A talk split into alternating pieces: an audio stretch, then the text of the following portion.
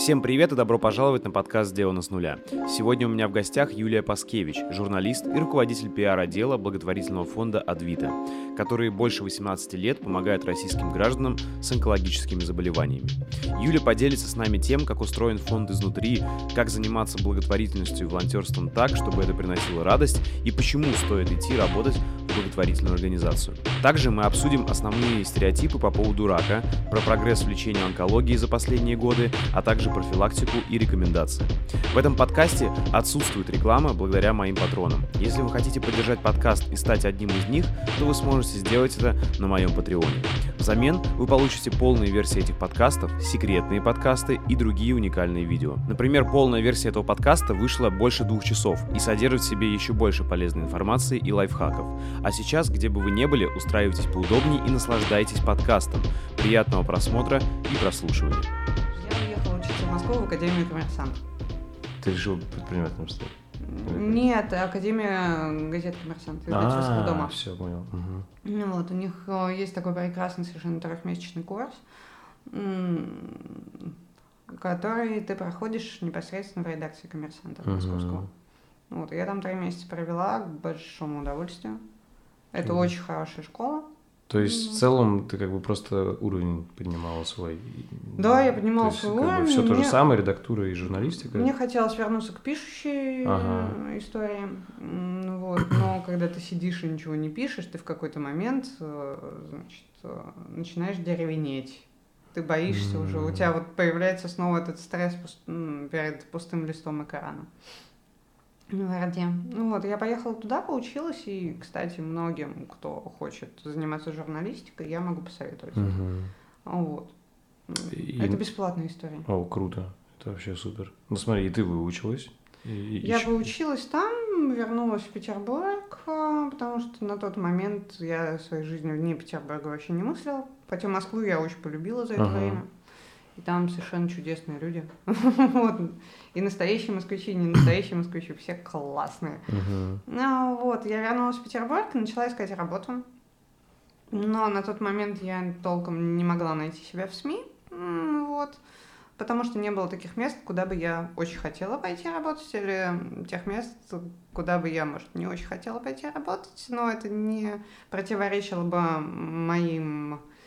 каким-то воззрением, да, мне не приходилось бы наступать на себя, что-то нейтральное, и мне платили бы деньги. Ну, в общем, ничего, короче говоря, интересного мне тогда не подвернулось, и я сделала тогда пост на Фейсбуке, первый раз в своей жизни, я сделала пост, в котором рассказала о себе и сказала, что мне нужна работа, и, кстати, вот это работает намного лучше, чем любые сайты для поиска работы. Мне тогда предложили несколько хороших вариантов, но параллельно я увидела объявление о том, что нужен пиарщик в Адвиту. Я пиаром никогда в жизни не занималась. Ну вот, но там было написано, что нам нужен человек, который умеет писать тексты. Я подумала, что, боже мой, это про меня. Вот, я отправила свое резюме, и в час ночи меня на Фейсбуке добавила в друзья... резюме на почту. В час ночи меня на Фейсбуке нашла и добавила в друзья Елена Грачева, административный директор фонда. Она основательница фонда, да? Нет. Я подумала, что у нас что-то получится. Я пришла на собеседование и поняла, что это вообще мое. И она поняла, что я, возможно, справлюсь с этой работой. Круто. А до этого ты о благотворительных фондах и о пиаре вообще не думала? Я не рассматривала это как сферу своей работы потенциальную. Я, конечно, знала о фондах, и, конечно, я знала о фонде «Адвита». Поэтому, когда меня Лена спросила, откуда вы узнали о нашем фонде, мне это было очень странно, потому что мне казалось, что «Адвиту» знают все. Но это потому, что я работала в питерских СМИ. Естественно, я про нее знала. Ну вот. Никогда не смотрела, но я подумала, что это очень классная история, потому что это работа, собственно, как и работа в СМИ, да, это работа для людей. Твой потенциальный заказчик, да, твой... Тот, для кого ты делаешь свою работу, это люди, да, широкая общественность. Вот. И мне показалось, что это очень здорово. Слушай, а можешь сказать, чем конкретно занимается пиарщик в благотворительном фонде и чем конкретно занимается «Адвита»? Вот для тех, кто все-таки не знает, я понимаю, что такие молодые, такие бывают люди. Работать еще есть в каком направлении. Благотворительный фонд «Адвита» был зарегистрирован 1 апреля 2002 года. Ну вот у нас, да, мы каждый год говорим, что это не шутка, у нас день рождения. Угу. На самом деле он существует немножко раньше. Это некоммерческая организация, которая занимается помощью людям с онкологическими заболеваниями. Мы одни из немногих вообще в России, кто помогает не только детям, но еще и взрослым. Угу. Потому что, собственно, наша позиция заключается в том, что каждый человек, вне зависимости от его пола, возраста, места жительства, достатка, имеет право на помощь, право обратиться и получить помощь. Вот, это очень важно для нас, потому что мы не делим людей, мы помогаем всем, кому мы можем помочь. Вот, соответственно, фонд был основан врачами и волонтерами, врачами первого меда, вот. А они до сих пор в фонде? Или... До сих пор, да, конечно. Значит, основой стала человеческая история. Наш исполнительный директор нынешний Павел Гринберг, тогда он был еще молодым человеком, и сейчас он, в принципе, довольно молод. Это надо выразить. Вот. Павел потерял своего близкого друга, подругу Евгению. И в процессе, пока он пытался ей помочь, найти какое-то лечение, он познакомился с петербургскими врачами, которые рассказали ему о том, что сейчас будет строиться новая клиника детской онкологии и гематологии имени Раисы Максимовны Горбачевой. И в этой клинике будут проводиться уже на более высоком уровне все виды трансплантации костного мозга. Это процедура, необходимая для лечения многих очень сложных заболеваний, связанных с тем, что нужно перезапустить организм. Ну вот, в том числе и лейкозы, лимфомы, многие виды рака и прочее.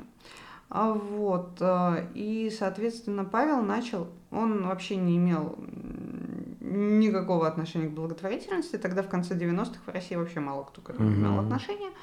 Он начал ходить в больницу, проникаться этими проблемами и сделал первый сайт. И начал находить людей, оказывать адресную помощь. И начал, собственно, именно в связке с врачами это делать, что очень важно. Вот. И постепенно к Павлу присоединялись единомышленники, и спустя, по-моему, 3 года после того, как он начал заниматься этой деятельностью, к нему присоединилась Елена Грачева, ныне наш административный директор, мой непосредственный руководитель. Сама она учитель русского языка и литературы в 610-й гимназии. Вот.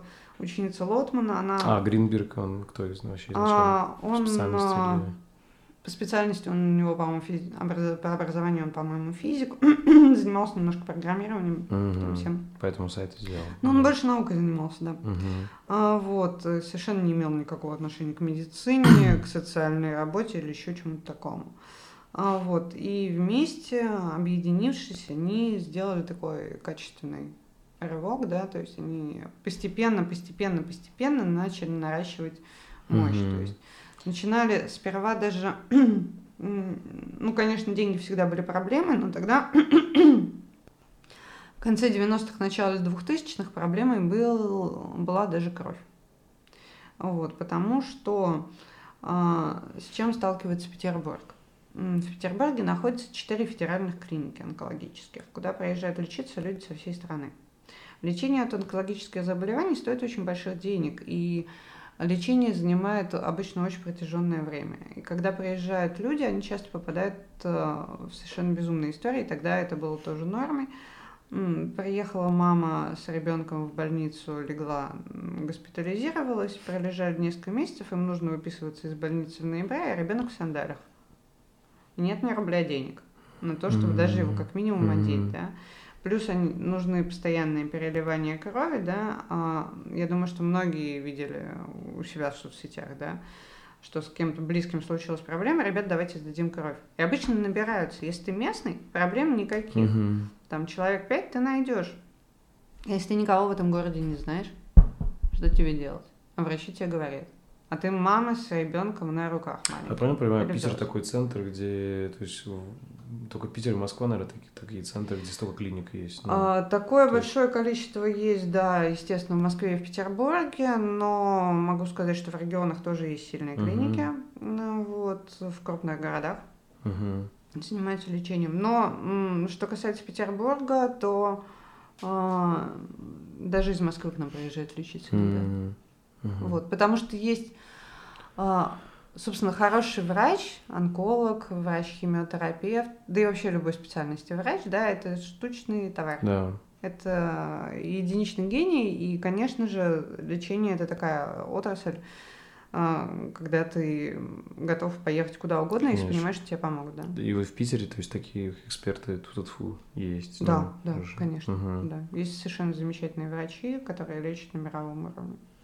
Слушай, а вот можешь еще немного рассказать, насколько это вообще стабильная работа, знаешь, или это как везде, то есть, может быть, не знаю, вы если так денег там, ну, если взять обычный бизнес, там, не знаю, какой-нибудь неудачный месяц и не такой большой оборот, то же самое, не знаю, вы там не так много денег собрали, и это тоже влияет как-то там на зарплаты или, не знаю, там, на задержки, или в целом у вас более-менее стабильно, вот, что все, кто работает на постоянке, не волонтеры у них. Зарплата там все. Да, фонд имеет право до 20% своего заработка тратить на зарплату. Тратить на административные расходы, да, на собственное содержание. Это совершенно официально, это по законодательству. Вот. Поэтому сотрудники фонда получают зарплату. Действительно, да. Это, но у нас фиксированная заработная плата, у нас не бывает премий. Ну, вот у нас не бывает 13-й зарплаты, и зарплата, прямо скажем, позволяющие тебе жить. Ну, у тебя это дауншифтинг с Mail.ru, да? Я могла бы зарабатывать больше. Это я точно могу сказать, да. Вот. Сложно сравнивать уровень, потому что несколько лет уже прошло. Да? Вот. И должность у меня другая. То есть сейчас я руководитель отдела, да, я понимаю, что там в коммерческой организации я бы зарабатывала, ну, значительно больше. Ну, смотри, если... это же нормально, да, как ты вот сказала, понятное дело, социальные плюсы, но никто и не отрицает каких-то твоих личных плюсов, которые ты получаешь от этого, да? Да, конечно. То есть ты как минимум, ну, много очень опыта получаешь такого... Я получаю постоянный какой-то... Где бы ты его не получила, в другой возможности, на самом деле, где бы я ни работала, кроме такой четко регламентированной работы, да, везде учишься чему-то новому. То есть, например, ты там работаешь выпускающим редактором сайта, да, параллельно ты подписываешь договор с Яндексом и занимаешься рекламой от Яндекса, да, там еще чего-то. В общем, везде по мелочам на тебя что-то навешивается, да. Фонд – это возможность получить совершенно колоссальный опыт, потому что помимо задач, которые тебе ставит руководство, помимо общих, да, тебе все время еще что-то прилетает. Приходят люди с какими-то своими идеями, и ты понимаешь... Боже мой, это такой классный проект, мы хотим его делать. И ты начинаешь его делать, да, и параллельно учишься всему-всему.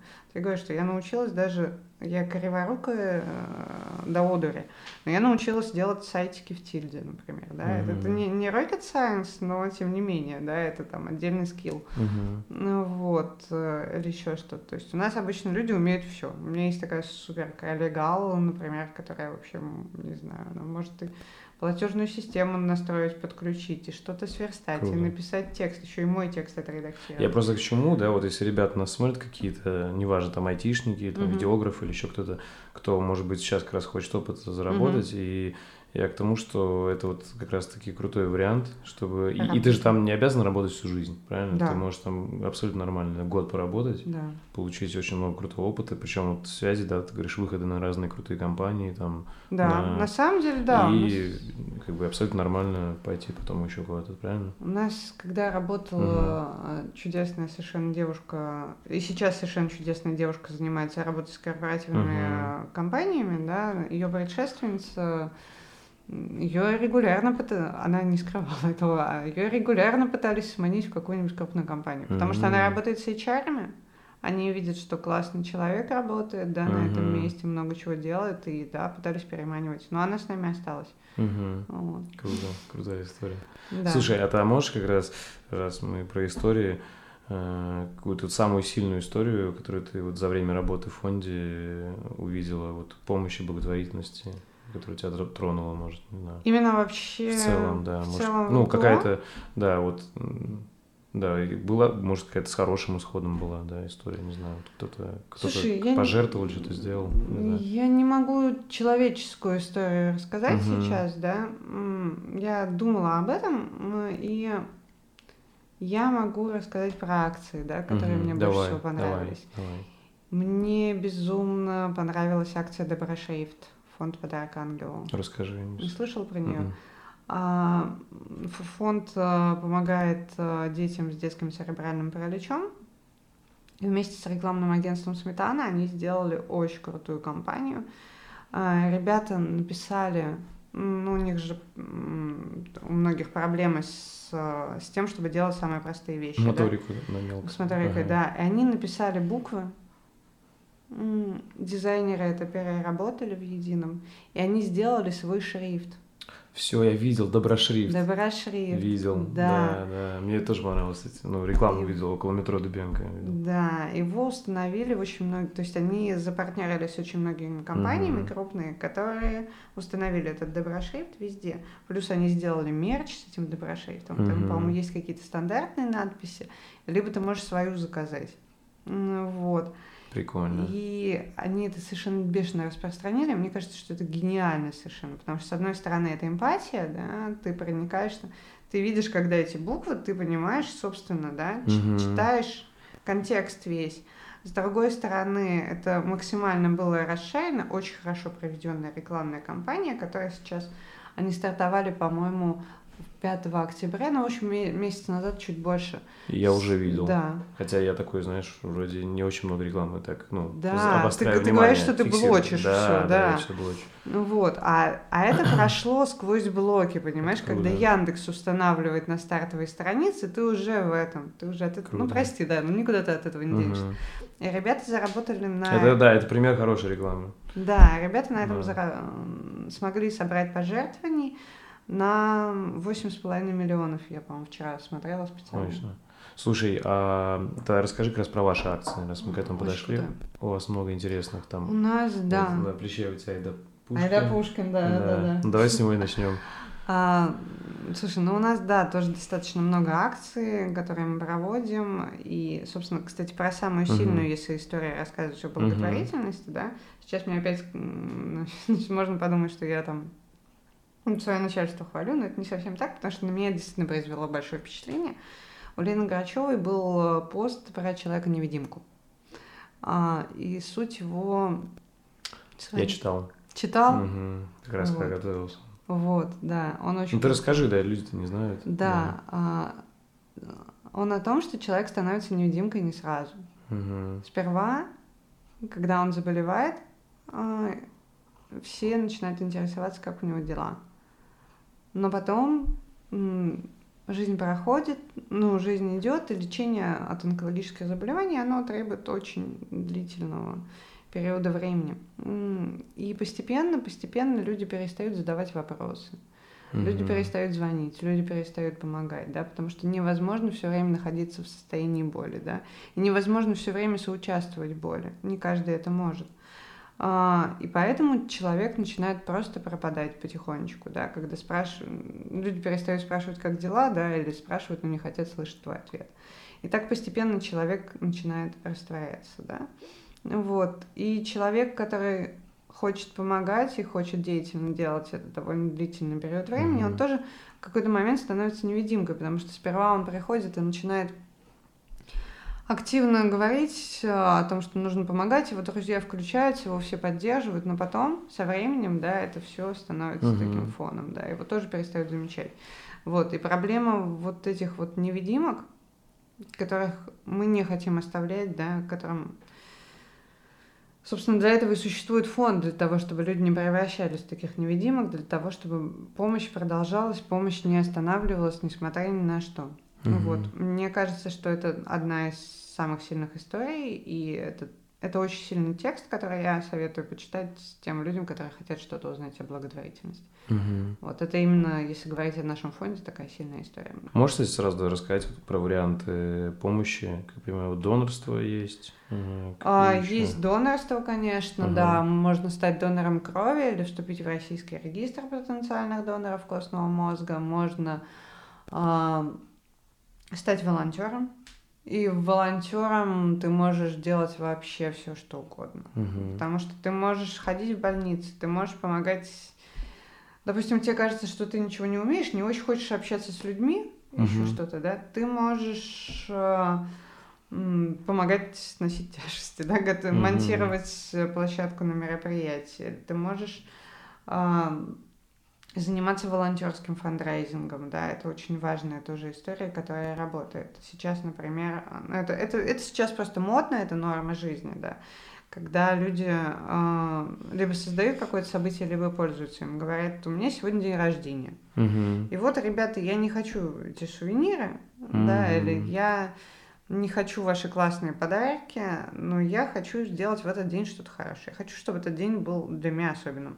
Вот, поэтому, если вы хотите меня поддержать и поздравить, вы можете сделать пожертвование. Да, есть специальные платформы, вроде «Пользуясь случаем». Mm-hmm.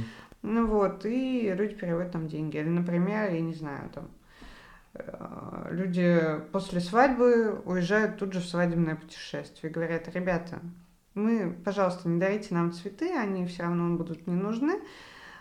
Если вы хотите их подарить, угу. конечно, подарите, да, но есть еще такой вариант, подумайте об этом. Угу. Ну вот, и это очень здорово, очень помогает. В том числе есть волонтерский фандрайзинг под какие-то конкретные события, которые ты сам планируешь. Не знаешь, как вообще сейчас обстоят дела там с лекарствами, с вакцинами от рака? Угу. Вот, как, вот получается фонд 2002 года, да? Угу. Какой есть прогресс в борьбе вот с раком и помощи людям? Можешь как-то рассказать? На самом деле, да, есть... Ага. То есть не так все хмуро, реально идет какие-то улучшения. Угу, да, угу. Ага. Я поняла, да, то есть я могу действительно говорить со своей точки зрения, да, конечно. Да, я не врач, не исследователь. Да, да. Действительно, есть прогресс в лечении рака. Угу. За последние 30 лет произошел значительный скачок, в том числе в детской онкологии. То есть по определенным видам рака, если раньше излечивалось 20% детей, сейчас уже 80%. Угу. Вот, потому что мы, я имею в виду вообще кто в этой теме? Всех людей, да, врачи привезли технологии, которые позволяют лечить. Мы сейчас лечим по международным протоколам. Угу. Вот, угу. И действительно лечение стало эффективным. Если говорить о раке, нет конкретного заболевания рак. Ну вот, потому что надо понимать, что это очень много угу. различных видов заболеваний, да, которые на различных стадиях, поэтому каждый случай, он глубоко индивидуален. Сейчас очень... Есть несколько причин, по которым рака, кажется, что стало больше, да, в мире вообще. Во-первых, у нас стареет население планеты. Mm-hmm. Мы об этом знаем все прекрасно. Раньше все гораздо моложе были. Мы стали до этого доживать, да. Mm-hmm. Собственно, онкологические заболевания и сердечно-сосудистые — две основные причины смертности, mm-hmm. да. Соответственно, изменился возрастной состав населения, плюс появилась диагностика в совершенно другом качестве, нежели mm-hmm. это было раньше, да. Например, когда говорят про наследственность, я спрашивала тоже у врачей, да, до какого колена мне надо знать ага. свою семью, чтобы понимать, что у меня есть риски. На что говорят, что вы, собственно, про свою бабушку-то очень умозрительно можете знать, ага. да, что с ней происходило. То есть, если там в 3 поколениях вы еще знаете, что у человека был рак, какой рак? Имеет ли это возможность передаваться или нет, mm-hmm. да. Что конкретно с ней было? Почему, значит, там был какой-то исход? Ни ты, ни врачи не могут сказать, а что там было до, вообще непонятно. То да? есть сейчас, грубо говоря, только после 2000 года там началось какое-то... Ну не после 2000-го, да? Нет, на самом деле весь 20 век, собственно, угу. занимались развитием медицины в этом направлении. Ну вот, кстати, еще неправильно говорят, человек заболел онкологией. Угу. Вот это из... пишущих людей, кто пишет обычно автор, да, наиболее часто допускают эту ошибку. Потому что онкология — это не заболевание. Ага. Заболеть можно раком, можно заболеть онкологическим заболеванием. А заболеть онкологией – это как заболеть физикой. Все, вот, заболеть стоматологией. Значит, соответственно, в лечении рака происходит тоже прорыв. Но у нас есть, как я уже говорила, совершенно прекрасные врачи, и петербуржцам действительно повезло, потому что есть несколько очень крупных центров, которые занимаются не только постоянным каким-то лечением, занимаются исследованиями, и это все не стоит на месте. И наши прекрасные врачи, они ездят на конференции, они учатся, они обмениваются опытом. Вот. Что касается мировой практики, то сейчас вот в этом году больше всего говорили, наверное, про иммунотерапию. Возможно, ты слышал, что дали Нобелевскую премию по медицине, как, по биологии, как раз изобретателям вот этих препаратов, которые помогают лечить рак в том числе. То есть это прорыв прям? Да? Это прорыв, потому что, смотри, много методов существует, да, и много лекарств, которые действуют там по-своему, да. Насколько, как мы знаем, наиболее распространенные способы лечения рака – это хирургические способы лечения, собственно, что было в Советском Союзе, да, всех резали. Вот, это химиотерапия и это... Господи. Лучевая терапия, боже мой. Все, из головы просто выскочила.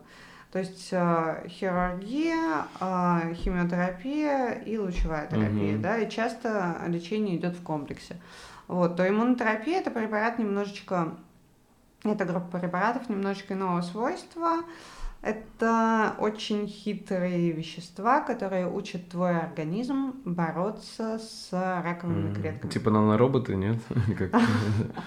Ну, в общем, они, раковые клетки, блокируют защитные функции организма, да, а этот препарат разблокирует этот механизм, да, и начинается естественным образом организм работать. И это в виде таблеток или как это? Что слушай, ну, это, есть такой препарат Nivolumab, он же Абдива, очень эффективный. И, то есть он показал свою эффективность в тех случаях, когда врачи уже думали, что все.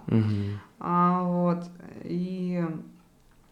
У нас, кстати, в Петербурге проводится клиническое исследование, и мы помогали его, фонд Адвита помогал его проводить тем, что закупал препарат. Ну, для исследований, да, всегда важно, чтобы было... Типа это суперновый редкий препарат? Нет, это вот этот как раз Абдива. Вот в чем суть эксперимента? Это эксперимент, который может перевернуть вообще лечение в мире, да? Это не самый дорогой препарат, но его просто нужно применять длительное время. В общем-то, мы оплатили для 30 пациентов, участников этого эксперимента, лекарства. Значит, суть в чем? Гипотеза врачей в том, что, поскольку препарат новый, еще очень много вопросов по дозировкам. И наши врачи представили, что если снизить дозировку в 3 раза, то эффективность от этого не изменится. То есть человеку нужно в 3 раза меньше препарата получать, соответственно, меньше там побочных каких-то историй, да, и мы в 3 раза снижаем стоимость лечения, что очень важно для нас, да. Соответственно, и вот в ближайшее время должны быть опубликованы доклады, я уже надеюсь, уже первые какие-то были. А у вас на ваших пабликах тоже можно читать официальные доклады там или где-то? Нет? Официальные доклады медицинские мы не публикуем, потому что это несколько специализированная литература, да. Вы ссылаться можете. Но можно про Абдиву почитать, у нас есть сайтик отдельный, где мы собирали как раз на это исследование средства. Ну вот, можно там почитать поподробнее, это интересно довольно-таки. Вот, так что иммунотерапия, таргетная терапия тоже, когда, значит, конкретную цель, не химиотерапия, весь организм заливается, да, что-то там определенное. Так что очень много чего меняется, да, и опять же, да, повторюсь, что мы лечим по европейским протоколам, а если ты лечишь по протоколу, да, то, собственно, лечение такое же, как за рубежом.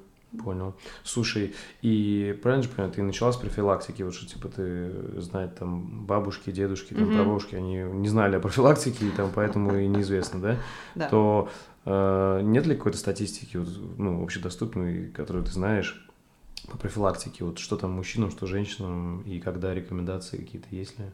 Вообще. Слушай, или профилактика не так серьезная, не надо это, ну, или наоборот, это вот. Нет, конечно, самое главное. Профилактика существует, и Всемирные организации выпускают определенные рекомендации. Да? Есть европейский код против рака, который ВОЗ, например, опубликовал. Просто, смотри, прикол в том, что вот эти вот документы, если мы говорим о профилактике, да, там очень много сложных всяких моментов.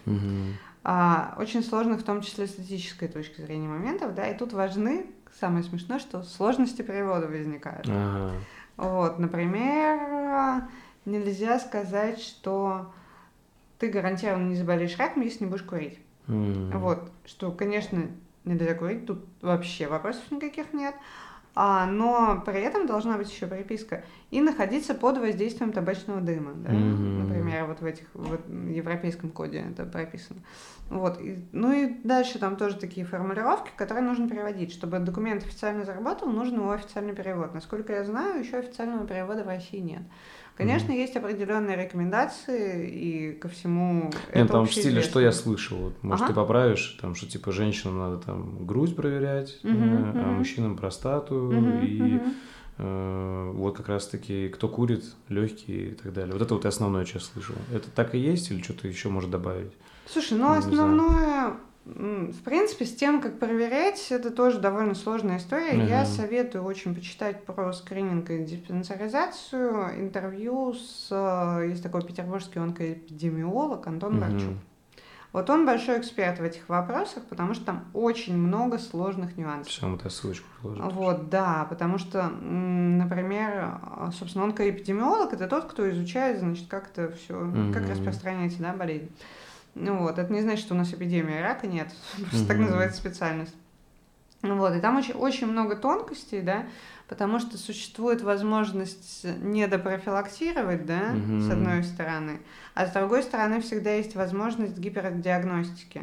То есть бывает, что находят какие-то... Мелкие клетки там, да? Мелкие, да, опухоли, которые никогда бы, может, и не выстрелили.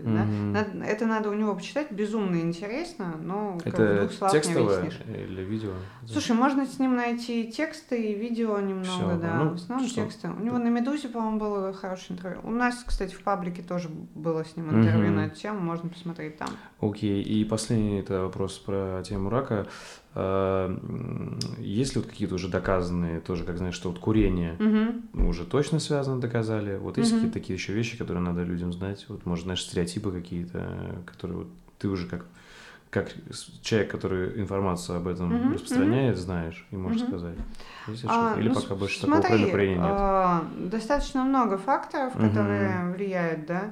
Известно, что не нужно жариться на солнце фанатично, да, что нужно пользоваться все-таки солнцезащитными кремами. Известно, что чрезмерное потребление алкоголя. Тоже, да? Ну, это вообще, в принципе, плохо, да? Не-не-не. В принципе, все, что плохо для человека, хорошо для рака, да? Все понятно. То есть, ну, в общем, нужно смотреть, нужно читать все эти инструкции и, в принципе, им доверять. Нужно вести максимально здоровый образ жизни, но... Потому что ты же можешь заболеть не только раком, можешь им не заболеть никогда, да? Ты можешь вести суперздоровый образ жизни, и все равно у тебя что-то выстрелит, да? А можешь... А там, ну, про мясо, может быть с Кейтом Ричардсом, и тебе ничего не будет. А про питание, да, вот они очень крутые, конечно, Rolling Stones. Мне тоже они радуют. Потому что болел. Не знаю. Я помню, он ногу ломал, когда с пальмы упал лет в 70. Ну, просто что они до сих пор выступают, это очень круто. Слушай, и то, что... А нету там, знаешь, про питание, что-то какие-то уже доказанных вещей. Знаешь, очень многие спорят о мясе. Вегетарианцы там и так далее. Хотя вот тоже Стив Джобс был вроде вегетарианец. Ну да, насколько я читала, красное мясо тоже не очень стоит им злоупотреблять. По поводу публикаций всех этих бесконечных, нужно очень тщательно подходить к выбору источников. Собственно, заниматься факт-чекингом, да? Ты... Вот как рекомендуешь это делать? Рекомендую, во-первых, смотреть, кто это публикует. Потому что если вы открываете популярное издание и в первом абзаце британские ученые доказали, да, то, ребята, закрывайте, не надо смотреть. Нужно смотреть, что это была за группа британских ученых. Что на эту тему писали их коллеги, да, то есть берешь, я не знаю, там, заинтересовался темой, как кофе влияет, да, на развитие онкологических заболеваний, и просто читаешь все по теме, что есть такие исследования, есть всякие исследования, какую группу выбирали врачи, да, потому что может быть, что они брали две группы, одна там пила кофе, другая не пила кофе, но группа, которая не пила кофе, там были все, допустим, тотальные курильщики, да. Ну, то есть это очень сложно. Ошибок может быть очень много, и может быть много причин. Может быть ошибочное исследование, да, может быть неправильно выбрана группа. Может быть ошибка при переводе. Может журналист писать и ошибиться, а может это быть и сознательная какая-то ошибка. Такого тоже не стоит. Слушай, ну вот то, что точно доказали, пока это вот все-таки алкоголь, эти сигареты, табачный дым и солнце. Вот это точно уже доказали, да? Ну, собственно, рак кожи – это одно из самых распространенных заболеваний, но надо сказать, что рак кожи не самое опасное заболевание, потому что стоит делить еще… Есть отдельная меланома, да, которая довольно опасна, потому что она очень агрессивна и быстро распространяется. Кстати, слышал про крутой проект, айтишники как раз делали в Инстаграме, написали бота, который писал в Австралии, по-моему. Так. Знаешь, не слышала? Нет. Короче, в Австралии очень много, там, во-первых, ну, много белых людей, и они заболевают, молодежи, жарятся на солнце, там же у них пляжи. И написали бота, который в Инстаграме всем на селфи на пляже, он распознает хэштеги пляж, там все, всем пишет, типа, а ты намазался?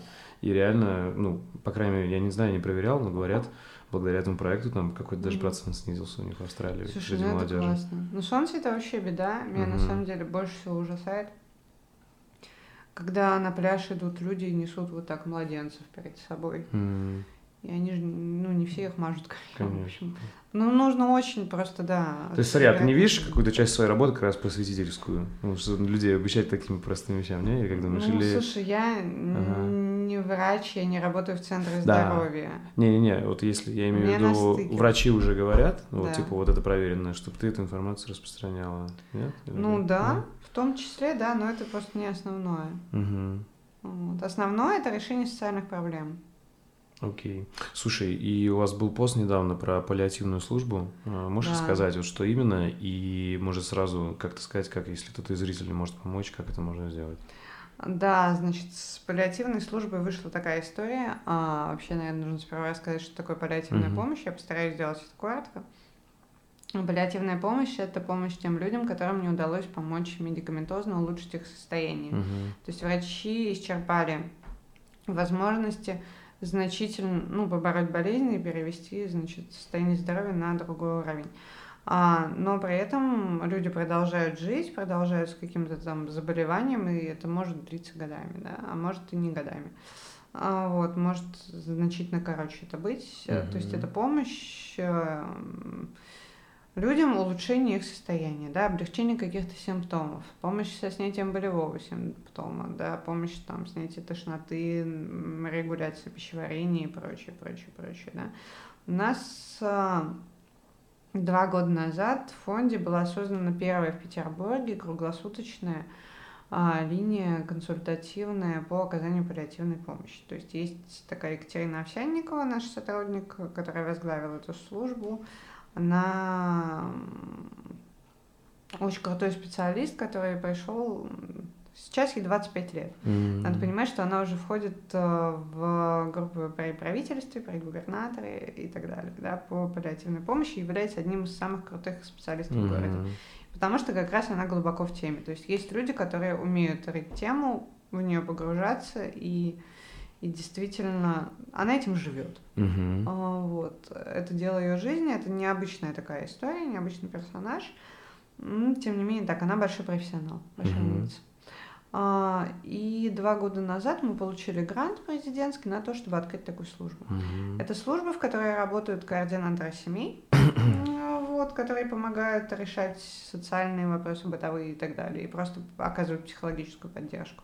И есть медицинские консультанты, которые помогают разобраться с назначениями, помогают получить грамотное обезболивание, решить еще какие-то вопросы, касающиеся здоровья.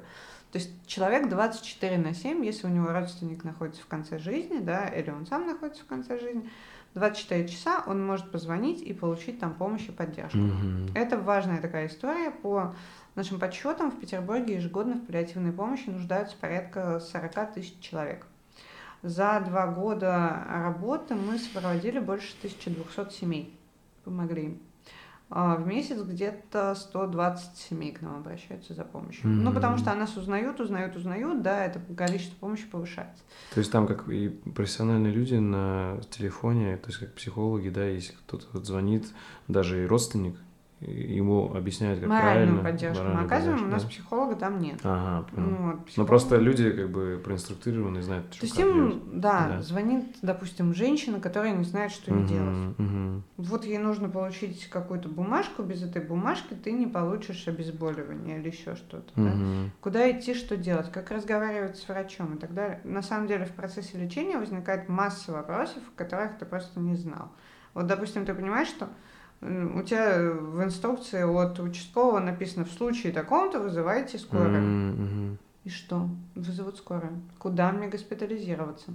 Что мне делать? Что мне сказать? Какие мне препараты можно? Недостаточно все подробно. Да. Mm-hmm. Я принимаю такой-то препарат, значит, от боли в животе. Могу ли я принимать, я не знаю, там, сосудосужающие, да, или сосудорасширяющие? И так далее, как-то комбинировать препараты. Вопросов миллион. Угу. И, как ты понимаешь, возникают они не в рабочее время участкового врача, конечно, или лечащего врача. Поэтому это довольно важная такая история, на наш взгляд. И смотри, и сейчас она решилась финансирование? Или да, что? И сейчас, соответственно, мы создали эту службу благодаря поддержке Фонда президентских грантов, и 2 года мы получали средства на ее развитие. И плюс мы проводили, кстати, образовательные программы для врачей, еще, что немаловажно, потому что не так, этому нигде не учат. Это очень молодое направление в медицине, и мы учили врачей, как, собственно, этим всем заниматься. Вот. Естественно, не мы сами, мы приглашали экспертов, да? Вот, это квалифицированная поддержка была. И, соответственно, мы остались без гранта, и нам просто не на что стало платить зарплату нашим сотрудникам.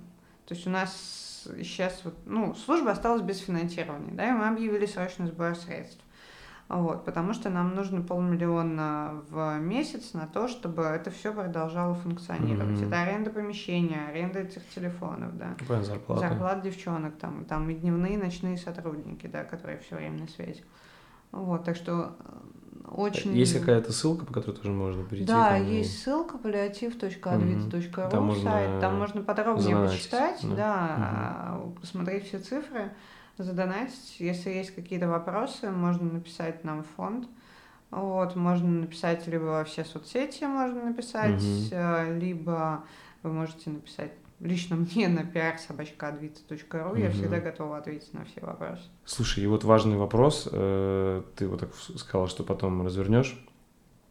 Как проверять обычным людям, мошенники или это настоящий фонд, когда вот где-то в соцсетях или еще вот, то есть какие площадкам можно точно доверять и как, может какой-то есть алгоритм проверки, а кому нельзя?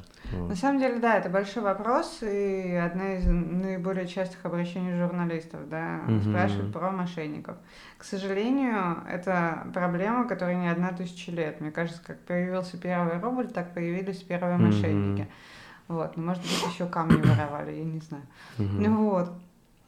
Значит, это большая проблема для сообщества, потому что нам нужен какой-то единый механизм верификации. Появляются площадки, которым можно доверять, которые этим всем занимаются, вот, которые объявляют, что да, данная организация соответствует нашим требованиям. То есть есть площадка «Фонд Нужна помощь», который выпускает журнал, сайт «Такие дела».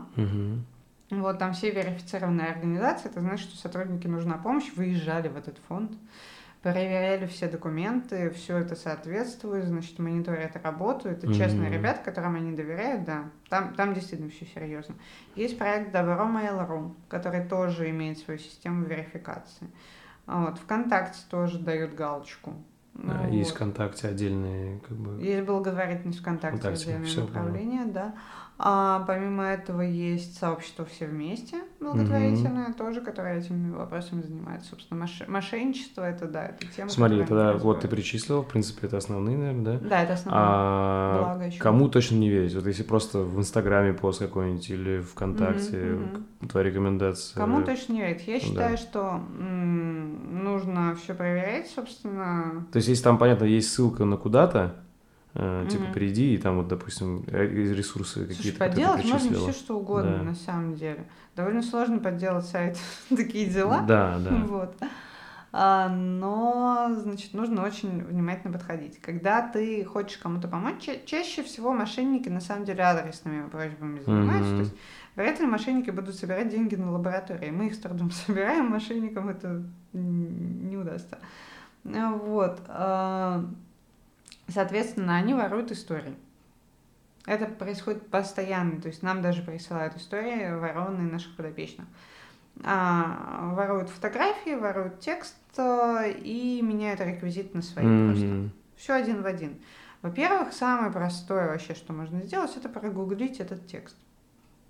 Вот просто вбить его в поисковик. Очень много они рыбу используют, да, какую-то? Конечно. Зачем это менять? То есть, может быть, этот текст, эта история кочует уже из года в год, да?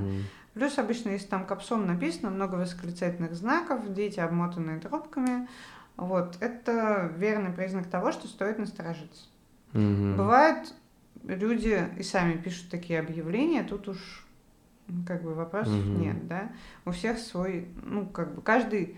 выбирает свой метод рассказывания истории, да, вот, но, значит, ты пробиваешь этот текст, смотришь, повторяется он или нет, да, и смотришь, с какого момента он качует в соцсетях, во-первых. Во-вторых, если ты хочешь оказать помощь, ты имеешь право, полное право написать этому человеку. Ты можешь напрямую спросить, не брат моей свахи, значит, что-то там, а конкретно обратиться к этому человеку, узнать, точно ли вам это нужно, да?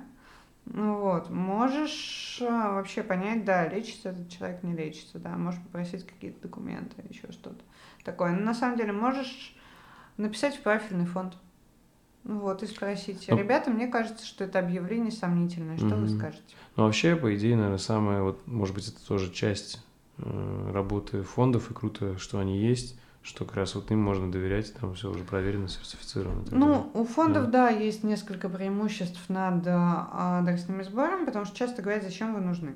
Да. Во-первых, у нас есть экспертиза, да.